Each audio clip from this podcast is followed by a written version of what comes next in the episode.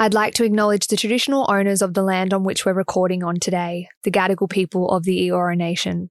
I extend my respect to their elders past, present, and emerging, and any Aboriginal or Torres Strait Islander listeners that we have joining us. Sovereignty has never been ceded. This always was and always will be Aboriginal land. An important note that today's episode discusses themes and details surrounding suicide, as told by a suicide survivor. If you find this material distressing, please seek support from the many free resources we have shared in the show notes. For immediate support, call Lifeline on 13 11 14, where trained professionals are ready to hear you 24 hours a day, or you can head to lifeline.org.au to chat to someone online. From Matt and myself, we just wanted to pass on that if you are struggling, you are not alone. There are many people who care about you and who are able to support you. Please utilize the resources, and we're sending love. Why am I still here? Constantly thinking to myself. But when reality kicked in, when I, when I couldn't feel, well, I mean, anything below my ribs or even move any of the muscles down there or whatever, like you, you start freaking out. Matt Caruana unintentionally became an international speaker after becoming a paraplegic when he attempted suicide at 16.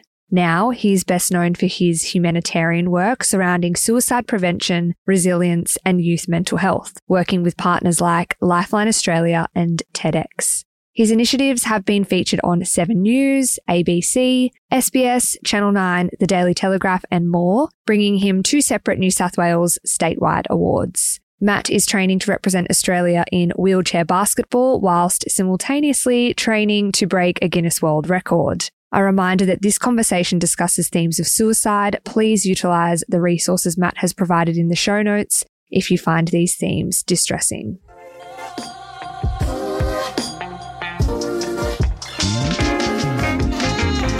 This is Life Chats, deep and meaningful conversations with friends and strangers.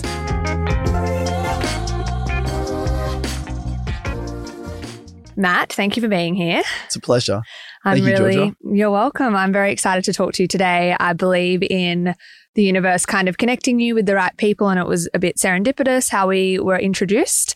And I think that you have a lot of amazing insights to share. So, can you kick us off by just summing up in one sentence, maybe, what is your mission? That's easy to influence meaningful change in other people's lives. And, oh, one sentence, right? I mean, you, you did well to clarify it straight off the bat. Oh, I mean, given it's something personal, right? It's something I Mhm. could talk about for hours. And it's the part meaningful that means the most to me because I think we're all come to a point in our life where we try to figure out what the hell is all this? Why, why am I here? What's, what's my reason and whatever. But at the end of the day, it's all about what's meaningful because everyone has different things that are meaningful to them. So it doesn't really matter what it is that's meaningful as long as you know what it is for you and to influence meaningful change in other people's lives to me means everything because that's exactly what I needed when I was younger. It seems like you're very, very clear on that vision. Um, I do want to talk a little bit about your story, but was there a moment that that became clear, or that's become clear over years of kind of trialing and testing and and deciding what feels right for you, or did you just know after your accident this is what your mission now is? I just want to take a little step back. It wasn't an accident by any means. I attempted suicide at 16 and being left a paraplegic after that, it left me in a position where I had to think a lot. I mean, being at a place where I felt like I was worthless, truly believing that and going down a path of fulfilling that, so to speak, but then not quote unquote succeeding at it, but ending up in a position where the same thoughts and same beliefs are still there, only I'm now physically a lot more challenged. Everything below my rib cage wasn't working. There was no function, nothing there. And so I was thinking a lot about that, about, well, at the time it was a lot about me, me, me, me, me. So all I saw was what was going on and everything that was wrong with the world, wrong with my life and what I wish was different. But gradually over time, I got to a place, thankfully, with the right people in my life and the right decisions I made. It's both parts there mm. that have led me to the place I'm at now. We don't have to go into huge detail, but do you mind giving a little bit of context about your suicide attempt and what your kind of mindset was leading into that, um, and any reflections you have on that now? Believing I was worthless. That that word was just what I carried with my with me everywhere I went, and that was ever since I was twelve. So feeling that way for four years, and I mean, you know, in between a lot of other things were happening, right? Whether it be you know getting into drugs, all that stuff, and if it wasn't the drugs, it was something else. It was, you know, escaping how I was feeling and even proving to the world that I was doing well because I never liked talking about how I felt. And that was one thing I didn't do before my injury was share how I felt, whether it was by talking, by being honest with someone if they were asking, how are you, Matt, what's up? Or even just by putting out my image. Like, I mean, the gym was something I was obsessed with. So I used that to my quote unquote advantage at the time what I thought was my advantage. And um, yeah, that was my mindset. Just low sense of self, felt like I was a waste of space, wanted to end it all, didn't want anyone else to know. Tell me a little bit about the gym. What was the importance of the gym for you during that phase of your life? Insecurity. Mm-hmm. I felt like I wasn't enough. You know, looking in the mirror and thinking, I'm not a man. You know, I didn't have the six pack, didn't have all the muscles in the world. I used to look at these like bodybuilders and these fitness models, influencers, whatever you want to call them, like on Facebook and YouTube or whatever, but I didn't see that for myself. I started going to the gym and quickly I, I progressed. Mm-hmm. I took it seriously. I mean, I was 14 when I got into it. By the time I was 16, I was like, I mean, my goal was just to be the biggest, most ripped guy around. And Mm-hmm. yeah, that's all I did. Did you find that you were treated differently by looking differently, or did you go about relationships in a different way? I mean, people had this image of me. Mm-hmm. Like at school, I was the kid on steroids. Right. Every- Everyone thought Okay. that. and I used to play on that too because, you know, those insecurities were there. You know, people will say, you know, well, Matt, are you on gear? And I'll be like, oh, maybe. Oh, okay. So I would, uh, you know, Mhm. I would keep it going because I wanted people seeing me in a different way. I never touched it, but I was training and eating to the, I mean, to the extremes that, yeah. And people started treating me differently. So whether it was the people in the older grades, like, oh, Matt, look how buff you're looking today, or Mhm. whatever, or like, Matt, you, I mean, you're looking ripped, or whatever. Mhm. It was, it was definitely there. And I mean, I definitely got a lot of attention. And I mean, I posted a photo on Facebook as my profile photo Mhm. that, you know, I'd worked for, you know, 30 kilos I put on in eight months and dropped 20 in four months, all for this one photo.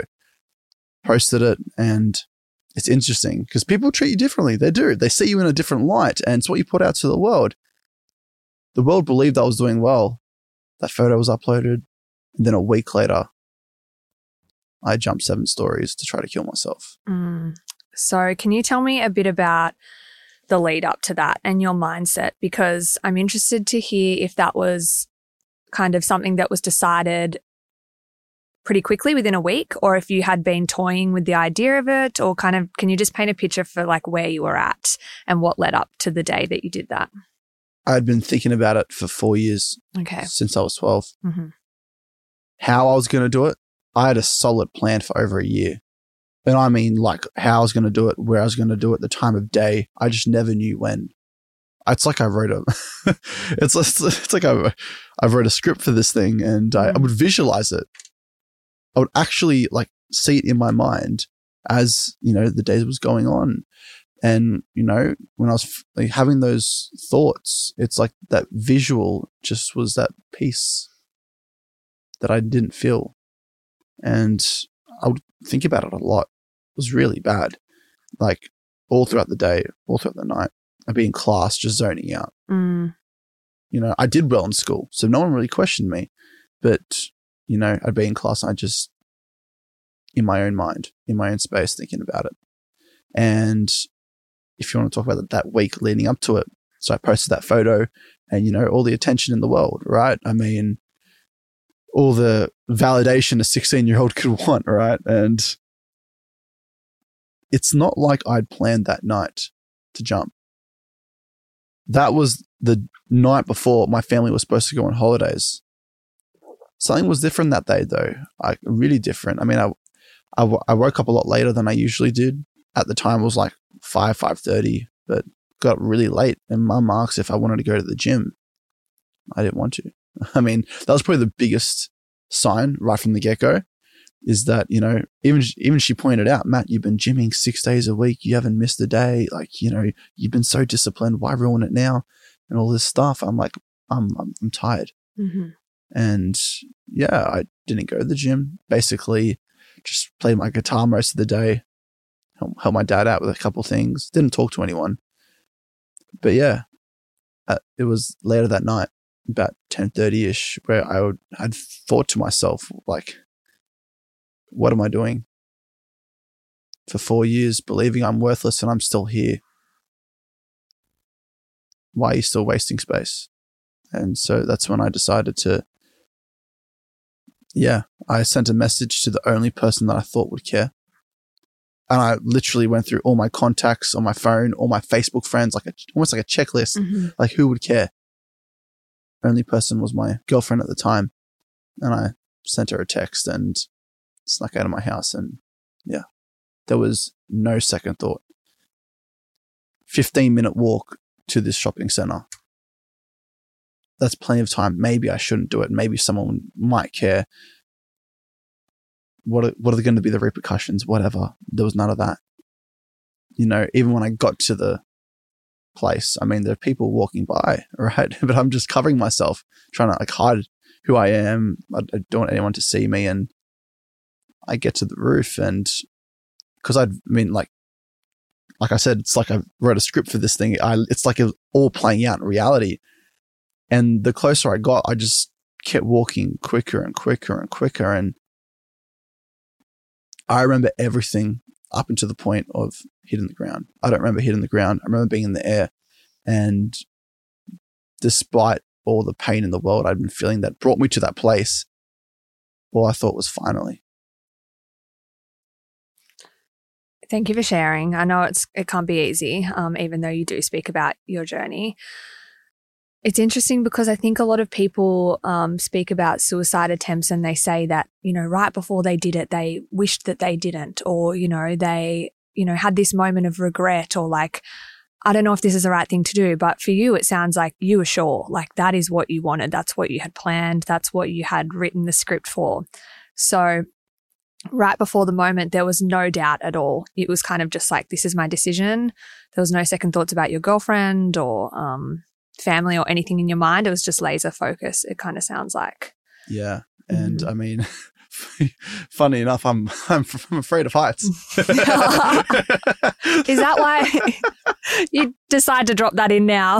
it's a good tension breaker. but I like I genuinely am. Is that why Yeah. you chose that method? Because it's something that you uh, kind of had to had to see it through. I don't. Face your fears, right? I mean, far out. yeah, no. So this is, I mean, the way I see this whole thing, and and the only way I can sort of put this into logical terms Mhm. is, it's like, for example, I did my absolute best to hide the fact that I was feeling the way I felt. But I put no effort into hiding the fact that it was a suicide attempt. I mean, I left a message for my ex girlfriend. I snuck out of my house. I jumped off a building. So there was obviously evidence that this was a suicide Mm. attempt. When you know the end's coming, you don't really care. As dark as that is, that's that's exactly how I thought. hmm I didn't care if anyone knew. I wasn't here anymore. I was doing everyone else a favor. I was doing myself a favor. I was worthless. So, cut to you waking up in a hospital bed. Do you remember that moment or that first day and kind of the first few thoughts in your mind when that happened? It was two weeks later, hmm and just, it, you know, why am I still here? Mm. Constantly thinking to myself, like, I mean, first I thought it was an afterlife. Did being, you? Being, being, being completely honest, I wasn't sure what was going on. Um, but when reality kicked in, when I when I couldn't feel, well, I mean, anything below my ribs or Mhm. even move any of the muscles down there or whatever, like you, you start freaking out. You're like, what's going on? What is all this? Where am I? And I had um, obviously been heavily medicated on lots of stuff to manage the pain and all the other issues that were going on. Um, but those same beliefs, same thoughts were still there. If anything, they felt worse because I'd Mm. failed, right? Um, yeah, yeah, I was so ashamed, so ashamed. That's all that was going through my mind. Do you remember the first few conversations that you had with family or your girlfriend or people that came to visit? Initially, I, I couldn't express myself. Mhm. I, I couldn't talk. You know, I had tubes going all the way through me and whatnot. I mean, they would talk to me, but all I could do was like a subtle exhale. That's all I could do at the Mm. time. Mhm. And you know it's funny? When um because my family, my thing was my sister actually in particular, um, she knew I loved music. She knew it was a big part of my life. And so she um made sure that there was a CD player next to me. And she you know, her and many others would go out and buy all these albums and they'd play music. Mhm. And there was like uh, apparently there was a CD. They were playing a song and I just while I was supposedly unconscious, I started like mouthing the words a little bit. Oh, wow. Yeah. Yeah. I was like, what? when I first heard this, I didn't, Mm. I couldn't believe it. But, um, yeah, apparently I was, um, yeah, music. kind of singing, yeah, connecting to it. Um, do you feel that that those moments kind of illustrated to you that you were loved and that you were worthy, or was it just not something that you could believe at the time? When you're in that mindset, it's like something is covering your lens. It's like, I, Mm. I don't even know what to call it, but it's like you're wearing a pair of glasses that are distorted. Mm. You don't see reality as it is. You see reality how you see it to be. And that's all based on how you're feeling. Unfortunately, now how we feel influences our thoughts. So what we think the world is is completely different to how it really is. Mhm. So did I think people loved me?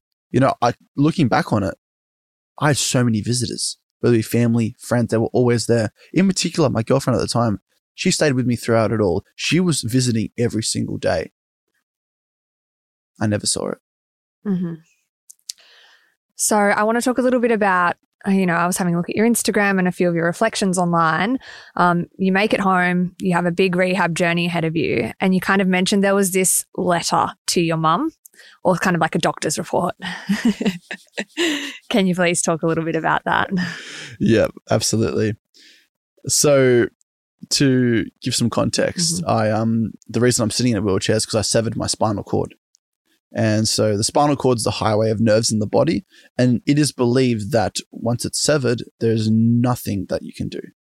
It's done, and there's no way of any nerve function coming back because the spinal cord supposedly can't heal itself. Did a doctor say this to you and explain this to you when you were in hospital that this is what your injury was? when I got into the spinal ward, I remember a day in particular, my family were around me and a doctor came in, well, two doctors with an MRI. And they said, Matt, this is the reason you will never walk again. You'll need a wheelchair for the rest of your life. And there will be no function, no sensation coming back below your level. My level is T12. So everything below that supposedly is gone. And, you know, while I was in hospital, constantly just saying to myself, I'm going to walk again. I'm not leaving till I do, and all this stuff. And continuously saying that, whatever. Fast forward, I'm now outside of, so six months later, I'm outside of rehab, outside of hospital, all that stuff. I'm home. And a couple months after that, I got discharged. I was sent to the hospital for an appointment to see a specialist. You know, he asked about my goals. I shared my goals. I want to walk again, all that stuff. Mm-hmm. And he's like, "Oh, brilliant. When?" I said, "Oh, you know, I don't know, a couple of years maybe." He made note of it. He quickly moved on. I wanted Mhm. to talk about it, but he wanted to move on. And then a week later, that letter you mentioned was on the dining room table, and it was a, it was about me. And so I had a little glance over it, and I saw on the goal section my goal of walking again, and then a statement saying Matt is delusional in his way of thinking, word for word. And it equally pissed me off as much as it also, how do I say it, ate me up inside Mm. because here is a quote unquote professional saying this to me. Here is someone doubting me again and all this stuff. I, I, I never felt that, you know, that was already going to be a reality. And I wasn't happy with myself, how I was looking, all that stuff. But I, you know, wanted this to happen. But here's someone doubting me and calling me delusional. And yeah, that definitely hit me at the time. But I was doing rehab once every week or two. It wasn't much. Was I driven at the time? God, no. The mindset I was in was really bad. What was that mindset? Like you felt forced to be there? Reflect a little bit on like, because right now I see someone sitting across from me who's so motivated, so driven, like no one's going to get in my way. And it seems like you've come from the opposite of that. So I'm interested to hear like how did, where did that happen? Where did that shift happen? It's about having a why that's strong enough. And it's so cliche, you hear it everywhere, but something that drives you deep down. You know, if we want to go a little bit deeper, um, even before my injury, you know, my dream was to be a musician. Mm-hmm. And I was told that was a dream. I was told it was only a dream. You'll need to get a real job, all that stuff. Even my goals with the gym, almost everyone close to me, Matt, you're killing yourself. Matt, don't do this. Matt, don't do this and you know it all like I, I never felt dreams or goals were possible because everyone kept dragging me down. It's like I want to go somewhere, but someone's dragging me back. Mm-hmm. Those in my life just keep saying, no, no, no, no, no. Go back to this. Go back to this. Don't, don't achieve. And after my injury, when I was offered an opportunity to share my story for the first time and realizing the impact it had just from that first time, despite me, like I mentioned, never liking to share about what, like, mm-hmm. about myself, that inspired me to want to do it again mm. and then do it again and then do it again. And still then, people were saying, Matt, speaking is not a real job.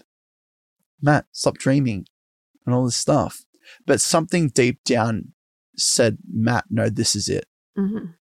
Whether it's speaking, whether it's whatever, but it's about influencing meaningful change in other people's lives. And so because that's my mission, it's ever evolving. And a lot comes out of that too. Mm. So if everything's about that, I made it, a, I made it so at the beginning, it was, you know, it was just sharing my story because that's all I knew. But then I started running workshops mm. and then mm-hmm. I, you know, not just to high schools, but then branching out to corporates and whatever. And I evolved this thing. And going back to that deep reason, right? My dreams were, or goals were always thought to be, you know, you can't do that. You shouldn't do that or whatever. Matt, be real. Matt, stop dreaming, all that stuff. This, like, honestly really gets to me. And the biggest reason, the deepest reason I do everything I do is so that my kids know that, yeah, no, your dreams are possible. Your goals you can achieve. And not because I tell you, because I am an example of that. And coming back to rehab, Matt is delusional. All this stuff being told to me, right? It's impossible, this and that there was a meditation retreat that I went on back in 2018. Mm. And after that, and during that retreat, I had many like realizations about myself. That after that retreat, I decided to stop my pension. I even snapped my disability parking permit. I saw. Yep. To this day, I don't have either one of them. It's now been over five years. I haven't had them. There's no coincidence that just after that, yeah, I started doing rehab a bit more, you know, mm-hmm. three, four times a week, but I started seeing new muscles fire wait a minute, that's thought to be impossible. What do you mean, Matt? I kept at it, I kept at it, kept at it to the point where I'm doing sit to stands every day now with my trainers. I had rehab before I came here, literally. And I'm even jumping on the exoskeleton at Raw Rehab, the assisted walking and all that stuff. And there's no coincidence why Exo, yeah, it assists me walking, but it also measures how much it's supporting you as a percentage. That percentages are going down. Mm consistently every week we're seeing progress somewhere. There's no coincidence. Look, the biggest trait that I have and the reason this is going well is because I'm fucking stubborn. I'm stubborn as. But not only are my goals possible, but everyone else's are as well. And if that's possible for me, what's possible for everyone else? There are so many directions I want to take this in, but let's start with there's obviously been quite a profound mental arc for you, but also physical. As you say, you're physically improving when you were told that that was impossible. Um, tell me a little bit about the meditation retreat because I'd like to know if that was something that was offered to you or you decided on your own accord that you would go and do this meditation retreat. Like, what were you kind of hoping to get out of that at the time? I had found meditation. Like, I always thought it was a good idea and all that stuff, but I, where where it really started was this, you know, course I was doing. I was studying forex trading. I wanted to learn about that stuff, mm-hmm. and you know, did all right at it. And what do you call it? They taught meditation there, and the first couple times I just fell asleep. it was a good nap. But the third time I saw something about myself and I was like, wow, there's something here, I think. Like I saw something about myself that I couldn't see life in the same way. And so I started meditating every now and then and I built an interest for it. I started reading some books. Um, the Power of Now, honestly, mm. has turned my life around, that book in particular. But, anyways, I started, you know, doing this regularly. And then I decided I want to go on this retreat, see how it goes. I don't know if there's anything there. And yeah, that, that's what led to it. No one forced it on me. No one said, Matt, you should do this or mm-hmm. you ought to or whatever. I, I, I just, it just felt right. And just following that intuitive response, that gut feeling, like something feels right. Why not do it? Are you, a, would you say you're a spiritual person? Yes. What does that look like for you? As in? Do you pray? Do you, what do you believe in, I suppose? Believe in? I, I find it really difficult to articulate this. Hey, it's very hard. It is. Yeah. Though the whole concept of the universe, mm-hmm. consciousness, that's where I'm typically at, if that mm-hmm, makes sense. Mm-hmm. I believe we're all connected. Yes, we're all separate human beings, mm-hmm. but we're all connected as one consciousness. Did you uh, have a different view on the world before your suicide attempt? Did you believe that you were going to go to a certain place and that was changed after the fact, or has nothing kind of changed in that regard? For my injury, I just saw, you know, after the fact, after we die, it's just mm black. Right. It's that concept of peace. That's mm-hmm. why I thought it was so peaceful at the time. I was brought up and raised Catholic. Given my mindset, I really rejected that. I started despising it. I, mm-hmm. I, I really didn't like, like you know, going to church and all that stuff and learning about religion, whatever. But then after my injury, I um, it's funny how like you push something away, but then it, it comes, comes, back. back. yeah. I woke up one day after high school, mm-hmm. and I was like, "Why can two people sit across from one another, have completely different beliefs, values, principles, whatever, but have absolute conviction that they're both right. Mm. What makes them the way they are? Why do they believe what they believe? And made me think, well, a lot of it probably comes to religion. So I went on this journey to meet people from different faiths, different religions, different systems systems systems of belief. Mm-hmm. And yeah, I met uh, many different people, and yeah, that's how I came to the place I'm at. Yes. Yeah. I think it's interesting how it's always a journey. Like you said, it's evolving and life experiences kind of um, guide you to believing the way that you do or kind of connecting to other people. Um, what else did you kind of take out of the meditation retreat? And did it influence, do you think, your physical rehab? Like you have this new mindset, you think anything's possible now because you're seeing it in your results. Um, just tell me a little bit about your actual rehab process over the first, I don't know, few years, five years few years. Yeah. yeah. So the first two, like I said, once every week or 2 mm-hmm. it wasn't much at all. Mm-hmm. It was after that retreat that it actually, like, I started picking it up and I started seeing real progress. Mm-hmm. The biggest thing that happened on that retreat, and I'll never forget this. I remember in this one meditation, we were laying down and it's like I was taken into this like black space, right? Where I saw, and I was present Matt. So not present Matt. I saw present Matt laying down meditating, but I was past Matt mm. pre-injury. And when I in this black space, when I saw present Matt, um, laying there meditating, it's like this kaleidoscope of a of a star just appeared. I just intuitively just like yelled. I, I didn't even mean to. I just yelled out, "I fucking love you, Matt." I fucking love you, Matt. And it brought me to tears. Mm. And I, up until that point, I knew my mission. I, I knew it was meaningful to me. But not once had I actually accepted me, loved me, been okay with where I'm at. To say I love you, Matt, means I love you for you, not you for the jacked, ripped bodybuilder pre-injury. like, Mhm. love you for the the the Facebook likes and whatever. No, just for who you are. For the first moment I said that to myself, which brought a level of acceptance to where I'm at. And if you ask me the biggest part of my of my rehab journey, look, yeah, I do it. Yeah, I show up and whatever. And you know, I persist with my stubbornness and whatever, if you want to call it that. But at a deep level, the giving up that pension, I remember so the lead up to Mm, So, tell me uh, about that. a week before the retreat. Timing is everything, by the way. Mm, I agree. I, the week leading up, I got a message from Centrelink saying your report is now due. I had to report how much Mm. I was earning from my speaking and all that stuff. Fair enough. I was in the gym, but the internet was a little bit trash, Mhm. and it said, "Please call us to figure it out. It's been an issue." I'm not calling Centrelink. I'm going to be on hold for ages, right? I completely forgot about it. A week after the retreat, I get another message. Your payments have now been cancelled. Please call us to figure this out. So I called. And after 15 minutes of being on hold, I just had this, just this disgusting feeling from my gut. And even, even as I'm bringing it up now, I can kind of feel it. It was just this gross, like twisted feeling where it was like, Matt, first and foremost, do you want to be a speaker? Is your mission to influence meaningful change in other people's lives?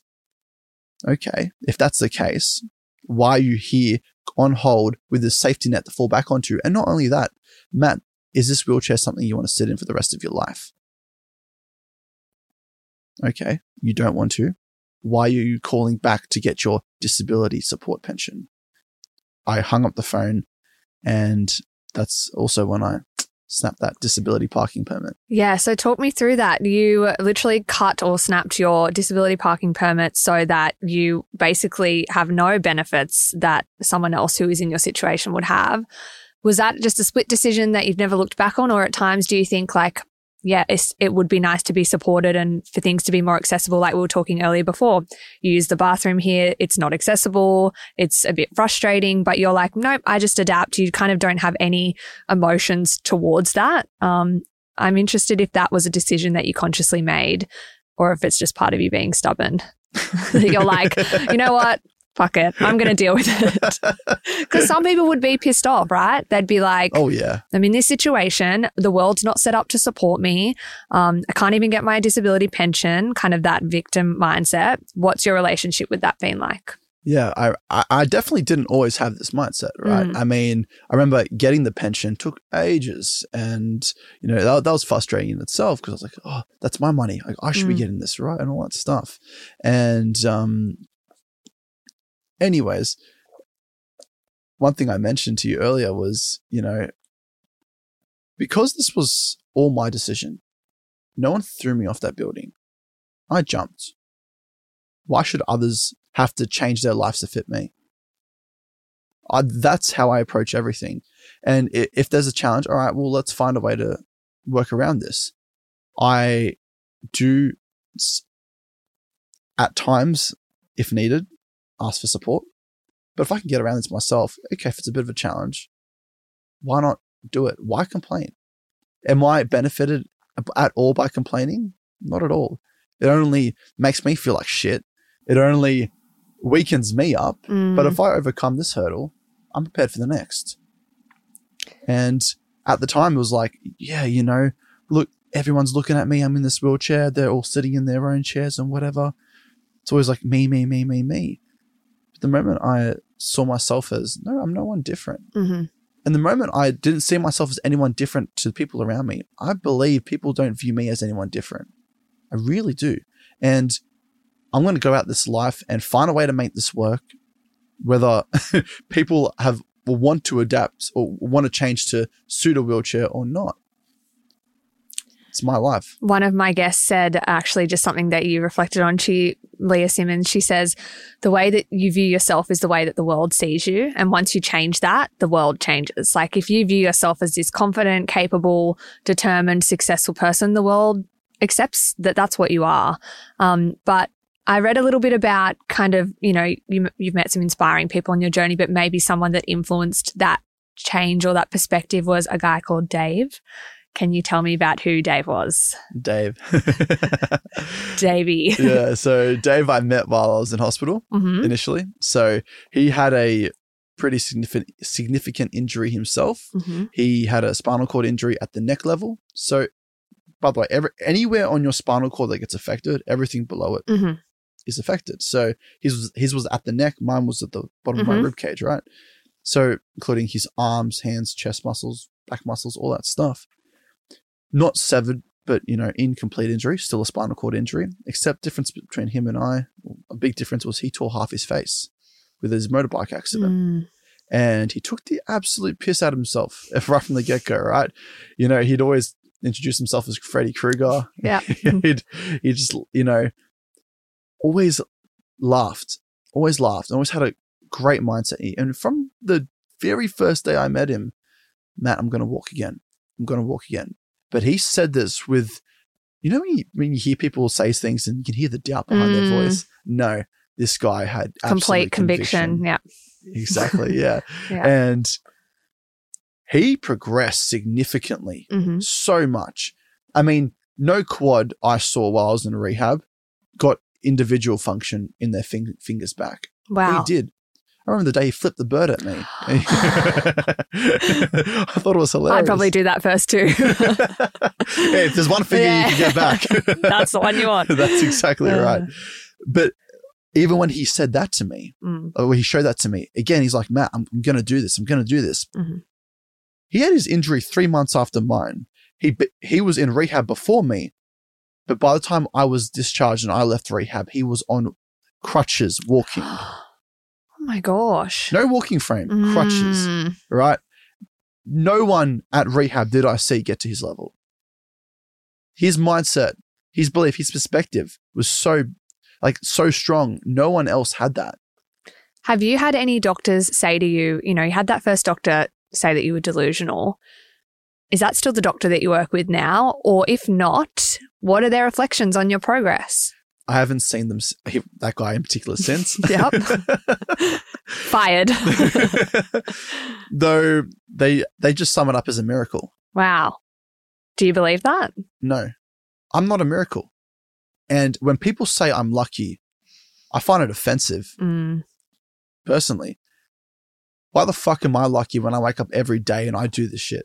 Why am I lucky i to wake up every day with the belief that I'm gonna do this, and not only like have the belief, but actually do it, and then the day after not being at my end result, but then showing up and doing it again anyway? Why is that lucky? Is it lucky because you've chosen not to do it? Okay, now I can really rant here. but, Yeah, um, please go for it. Safe space. Point of me sharing is I'm not lucky. I'm not a miracle. I'm just someone who chose to to do this, and I'm still progressing. That's not a miracle either. You know, doctors while I was in hospital always told me, Matt, after a year is the absolute most if anything's going to come back, Mm. and that's it. Why is it that almost all of my progress has happened after two years, after that meditation retreat? There's no coincidence. There's no coincidence, and if we choose to be more, we can be. It's like playing a video game. You level up your character. You reach a new baseline. Okay. Just be better than the person you were yesterday. Mm. Okay. I got X percentage support this week on Exos. Next session, I'm going to get lower than that. going to get lower. Okay. I maybe was using my arms a little bit that time. Okay. I'm going to use it less next time. Just self awareness, which leads to self knowledge. If you, if you ask me, it's then about self mastery because at that Mm. point, you've mastered yourself. You've become more by the simple choice of being more. Is there an end point for you that you feel like you will be satisfied with your work? Or are you the type of person, it seems like to me, and I relate to this a little bit, there's always a new goal. There's always something more to work towards. Like, yes, you walk again. That's your initial goal. And then you'll set a new one. Like, I know you're working towards a Guinness World Record and there's a lot of other things you're doing, but do you think there'll be an end point where you look at, look back and celebrate your progress? Why should there be an end point? If there's an endpoint, there's only descending from there, Mm. right? You're either going up, working towards your goal, or you're going downhill. like there's one or the other. There's there's there's no Mm. flat line. If you Mm. flatline, you're dead. So you're either ascending or descending. So what I'm all about is always working towards what's next. Mhm. okay, right now it's the walking Guinness World Record, it's the wheelchair basketball, it's my mission. What I love about my mission, influencing meaningful change in other people's lives. There is no end goal. It's ever evolving. hmm So there's always something next to work towards. There's always another person who I could reach. There's always another workshop that I could deliver. There's always something else there. And because it's about something that's meaningful, I believe, look, it's ever evolving, but it's also the deepest part that I can reach people in. Mm. Tell me about what you just mentioned. So you've got wheelchair basketball. You've represented Australia. Oh, You're not yet. Oh, you will on be. The way, on the way, on the way. um, just tell me about the different kind of uh, sporting and training things that you do at the moment because you've got a lot going on. And I think people will be inspired to hear kind of what your regular day looks like and what your training involves. Yeah, and I think I want to. Well, I do want to preface what I'm sharing right now by Mhm. going back to pre-injury. The body I built before my injury, let's just say, took hard work. You know, it took discipline. It Mhm. took showing up, being persistent, like overcoming who I was yesterday constantly.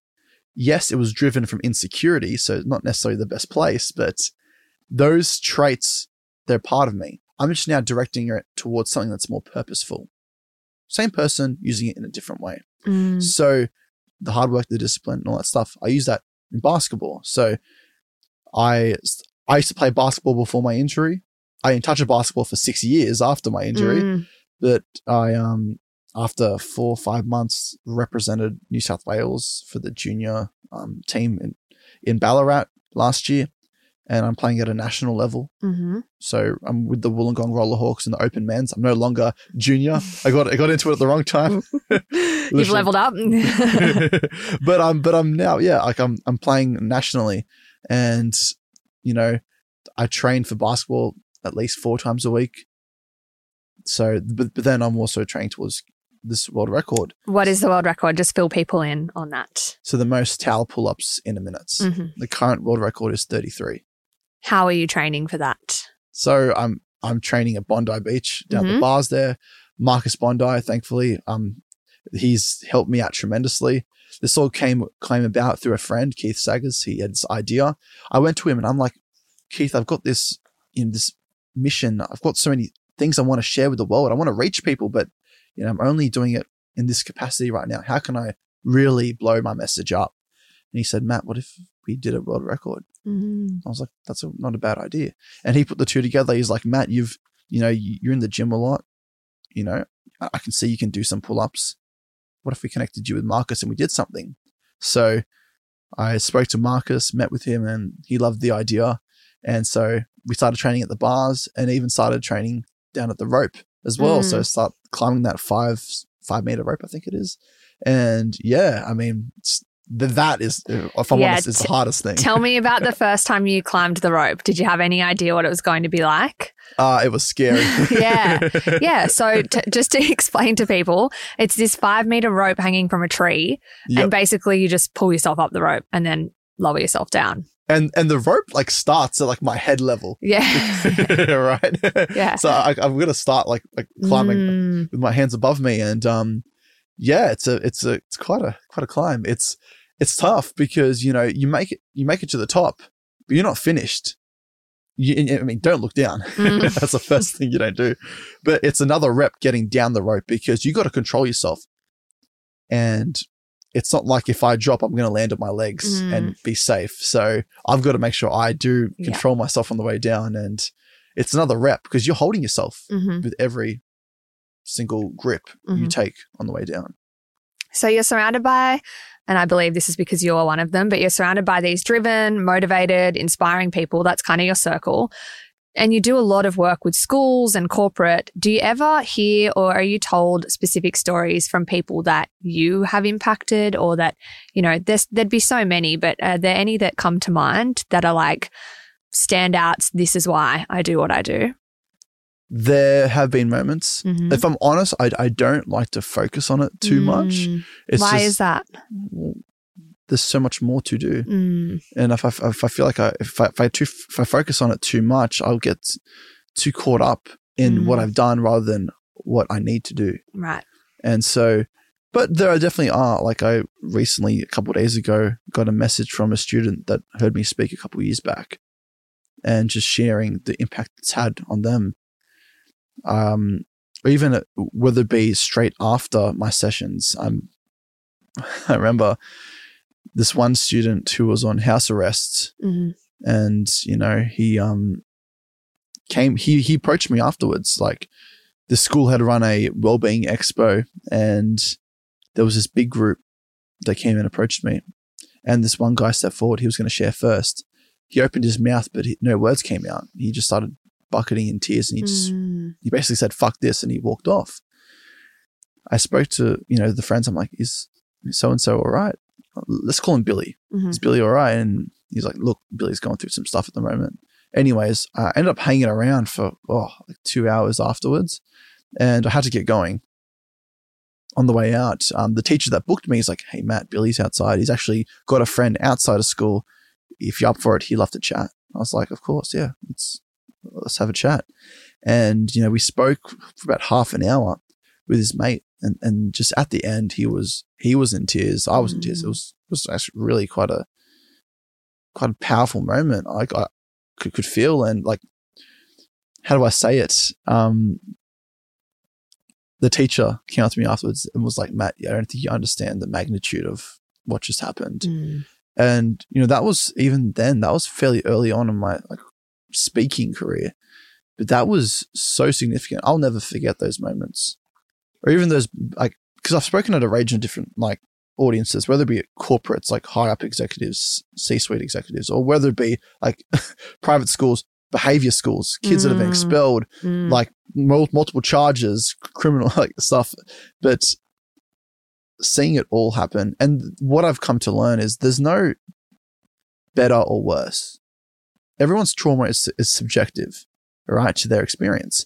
So you have to approach everything with an open mind. Though, when I hear like those messages, why I don't I focus on them that much? They mean the absolute world to me. It honestly, yeah, it it, it really hits me Mm. every time because that's why I do this. And imagine if I had this when I was younger, where would I be now? Do you believe that mindset is something that people are born with? Or because, for example, some people like to make excuses and say, I can't do this, I can't do that. And then there's other people out there that have every barrier in front of them and yet they don't believe in excuses. Like, is that something society conditions you to be that way? Or is it genetic? Like, what is your belief on that? I think it's definitely influenced by those things, but at the same time, it is so much easier to stay comfortable and say no. Right? It's so much easier to not go about a goal. And especially if a goal's quite hard, like it's going to be strenuous, it's going to exhaust you. With that comes a lot of fear, comes a lot of pain, comes a lot of anxiety, exhaustion, all these things that we don't typically want to experience.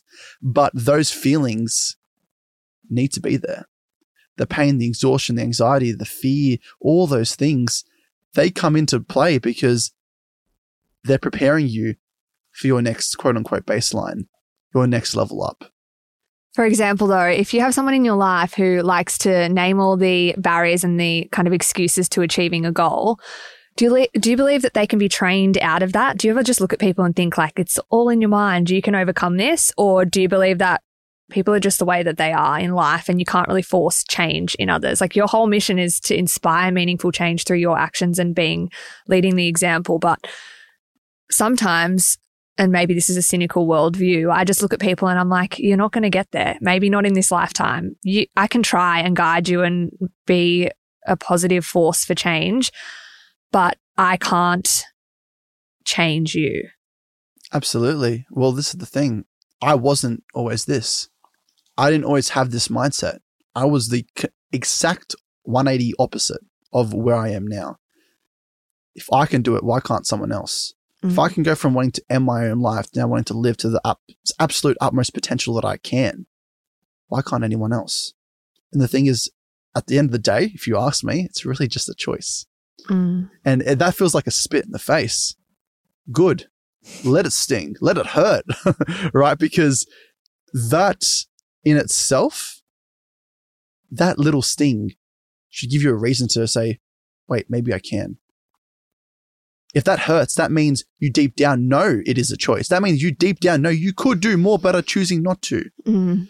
And man, I get heated by this because, you know, people are quick to put doubts on you. People are quick to say, no, you can't achieve that. Matt, stop dreaming. Mm. You know, be real, all these things. That's because deep down they believe they can't achieve to the same potential that you are going to. Yeah, the projection is real. Um, Mhm. We were just talking about, excuse me, we were just talking about you're going to do the city to surf this year and that you've done it last year. And what I find amazing is that you seem to think the most inspiring thing out of this experience is that you saw a woman pushing a pram or multiple women pushing prams um, next to you whilst you're also in the experience. For anyone who is averse to trying new things or new challenges, what would you say? say yes. I I remember when I, I when I got discharged from rehab, I had to go back for an appointment, and someone told me like so and so did the city to surf in the in the chair, and I was like, oh, that'd be cool. I, I just never really thought about it until last year. I just happened to be talking to a friend, and they're like, oh, the city to surf is coming up, and intuitively, intuitively, I was like, let's do it. Mm-hmm. I, I, I said to her, like, I'm being dead serious right now. I pulled it up and I bought the ticket right in front of her. and She's like, all right, I'll join We're you. doing it. and we, um, you know, just to say yes pushes you into a place of discomfort, especially if it's not something you're prepared to do. But now you've got to make it work. Now you've made a decision to do something, you'll figure out a way to do it. So now in the gym, I'm doing more cardio suddenly. You know, I'm on the ski erg. It's not pushing a chair, but it's something. And whether it was the ski erg, I mean, we did a one lap of the bay run. Difference being that's completely flat, not any hills. and also like four kilometers, not 14. But anyway, God. big difference, big difference. I mean, at least there was some form of training in there. You didn't go in completely cold, but yeah, it can't have helped much. Um, But then when you wear that bib yeah. and you're uh, and, and- You're in and there. you're at the start, you've got to do it. hmm and you make it happen. And when I was at Heartbreak Hill and I saw mums exhausting themselves, like pushing their prams up, that just sparked a fire inside of me. I'm like, these women are willing to push their own son, their daughter, whatever, up this hill. Some with the double pram, Mhm. two kids in a Mhm. pram. I just that that that brought a fire inside of me to push up even further. Mm. And you know, I was with my friend, and you know, we kept at each other's pace. You know, I'm not sure if she slowed down for me up that hill. it's a tough. You probably hill. slowed down for her. Man, my yeah, arms were exhausted after that. But um, you know, there really is no excuse. Mm. Yeah, if if I'm seeing mums jog and push their you know sons, their daughters, and their sons and daughters, that they just wearing their smiles. You know, they're not walking or whatever, but you know, just seeing that smile. But the mum pushing, the mum pushing. Wow, that's Mm. that's strength. And if she can do that, why can't I push my goddamn self? I barely got half the weight, leg weight she's got. I've got a little bit of a cheat, right? The baby probably weighs like half a kilo though. So, I mean, both an effort. Um, are there any physical challenges that you want to do in your life that scare you? Because it seems like you just tackle things and you're like, I'm going to fucking do this. But is there anything that you look at that you're like, oh God, I don't know if I can do that, but I'm going to do it anyway? Nothing comes to mind at this Mm. stage. I mean, when Keith brought up the idea of the world record attempt, I was, yeah, I Were was scared? I was pretty scared. I was shitting. Mm. I was like, I don't know about this. I really don't know. But you know, the, the more I train, the more I train, the more I'm progressing. Mhm. And you know, that has been the biggest quote unquote scary thing.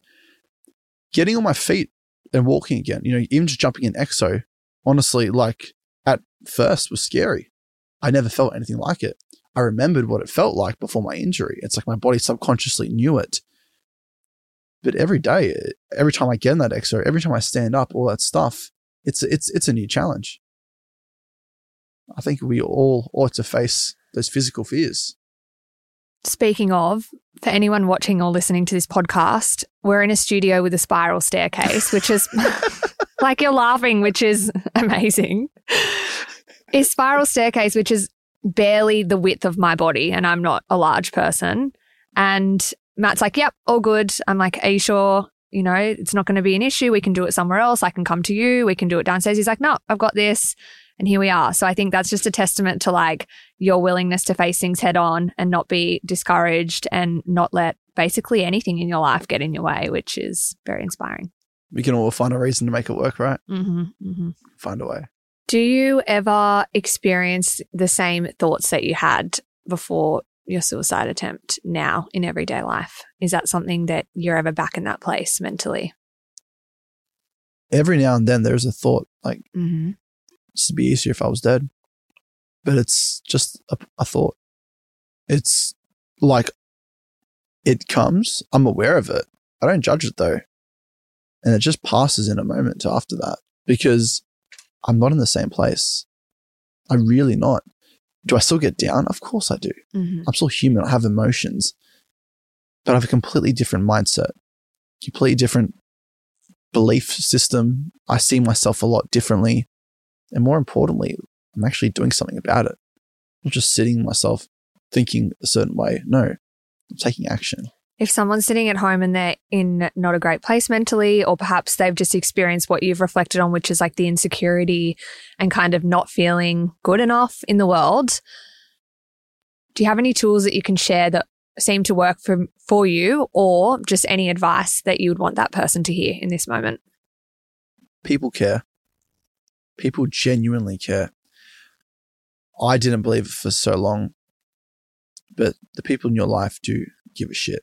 Mhm. And whether you feel like there is care out there with those around you, those that are close to you, there are support services out there.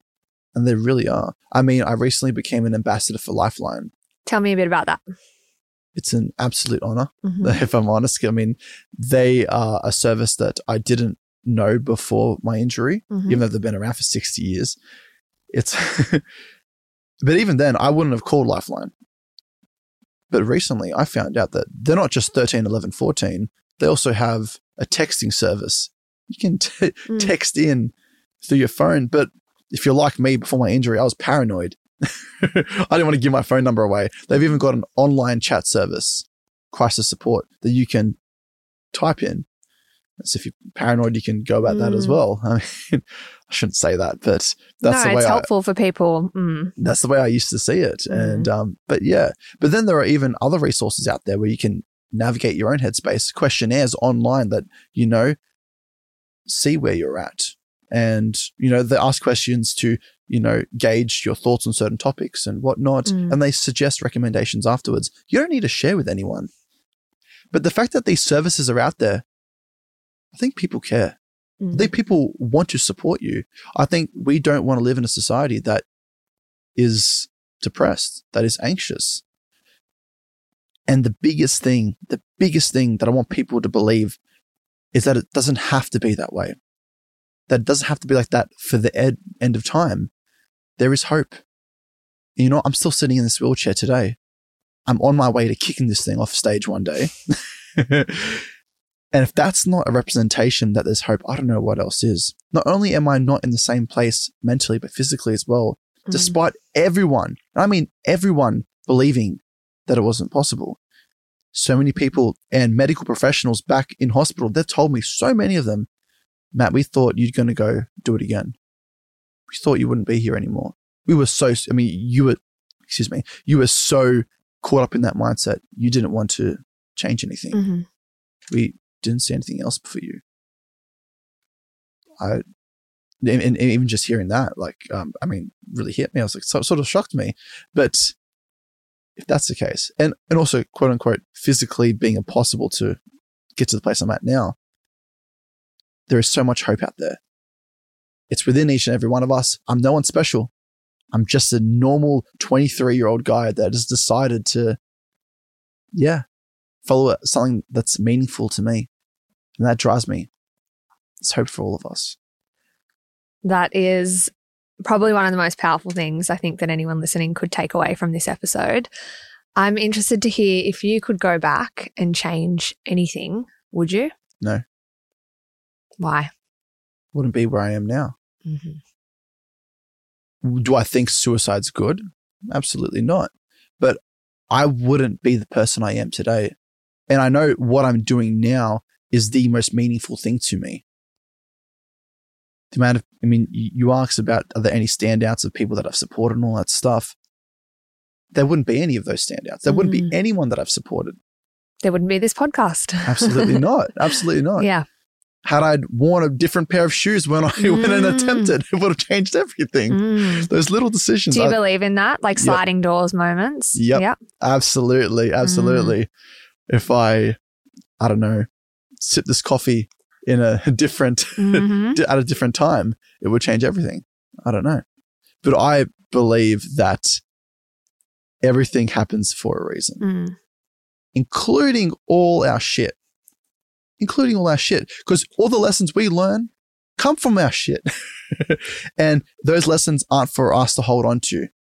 We can pass them on to other people in whatever way, whether it be by sharing with them, whether it be via a podcast, whether it be via a workshop, whether it be Mm. through a service that you provide or whatever, just giving advice.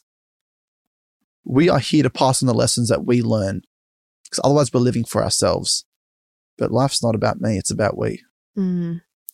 And probably one of my last questions is if you could go back to the Matt that was kind of sitting in the hospital bed two weeks after he's woken up, is there anything that you could have told yourself or any imparted knowledge that would have made this journey? I suppose as I'm saying this question, I'm like, you're going to say no because it's all unfolded how it how it should have. But I suppose is there anything that you would, if you could pull up a chair and have a conversation, anything you'd want to say? Oh, the hospital gave me a chair, thank You're a crack up. I'm editing that out. I'm not perfect, okay? I tried. No, not- that wasn't a dig at you. It's just No, um, it's fair. I, I, I suppose you're asking what would I want younger Matt to know? Mm, Follow your heart. Look, before my injury, deep down, I wanted to talk to someone. mm, I wanted to get it off my chest. I just didn't feel I could. I, I, I didn't believe that's what a man did. And that, and h- how am I going to do it anyway? I mean, like no one else talks about how they're feeling. I didn't feel like I could. I was that insecure. Match that with everyone around me keeping things to themselves. And no one approached the conversation either. Do you think people knew that where you're at mentally? Sorry to interrupt, but no one approached a conversation with you. Was that out of them not knowing where you were at, or maybe not not knowing how to support you? There was only a couple people that r- had a good idea. Mm, and they picked up on it. They would ask, but I would say, I'm tired. I'm okay. I'm all right. Don't worry. hmm hmm Yeah, I, those were the common themes of my answers. Though, when I mentioned follow your heart, look, sharing's one thing because, you know, we don't need to carry on to have all this hanging on the back of our, on the back, on the back of us. Follow your passion. Play to your strengths. Music was my strength. Had I followed that, maybe I wouldn't have done what I did. hmm Do I wish I was doing that now? No, I found something that's more meaningful to me. But I, I, I still play guitar. I still DJ every now and then. I love that stuff. hmm Um, but just follow your heart. And it sounds so cliche, but that's really all I will want younger Matt to know. I just give him a big hug because really this entire time he has been supported. You just said something interesting. Being a man. What does being a man mean to you now? Being responsible hmm for your actions, for your words. I mean, you say something, you do it. What did you used to think being a man was? I needed to be huge. I needed to be have all these muscles and whatever. And I needed to, I don't know. Yeah, just dominate. hmm now you're like, no, that is not it. well, you can you can have conviction, hmm but you don't need to have all the superficial shit. Mm. What makes a man is his responsibility for himself, for those that he loves, but also for the for the actions and words he says. hmm Hell, even your thoughts. Stay aligned to who you truly are.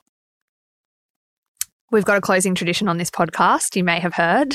Yep. Um, every guest is asked the same question. You can answer in as little or as many words as you like. And that question is Matt, what is the meaning of life? The meaning you give things? That was so quick, that response. that was a question I pondered on since I was 12 years old. And that journey that I went on after my injury, where I was like, why people believe what they believe and all that stuff, meaning people from different faiths, mm. uh, uh, religions, cults, even all that stuff. I mean, who cares what you believe? Who cares what meaning you give things as long as you know what's meaningful to you? Because whether it's yourself, Georgia, myself, Joe Blow, whoever, all these different people in the world, seven point whatever billion people in the world have different ideas, thoughts, beliefs, principles, whatever. Who cares what you believe as long as you know what you believe? The, one of the people that I met on this on this journey was a Buddhist monk. Mm. You know, he invited me into his house and beautiful house, and he's just like Matt. Well, why do you want to meet me? And I was like, you know, I've been on this journey, want to, like, you know, figure out more about this whole thing called life. And mm-hmm. I've, I've heard about Buddhism, looked into it a little bit. I started meditating, had all these experiences.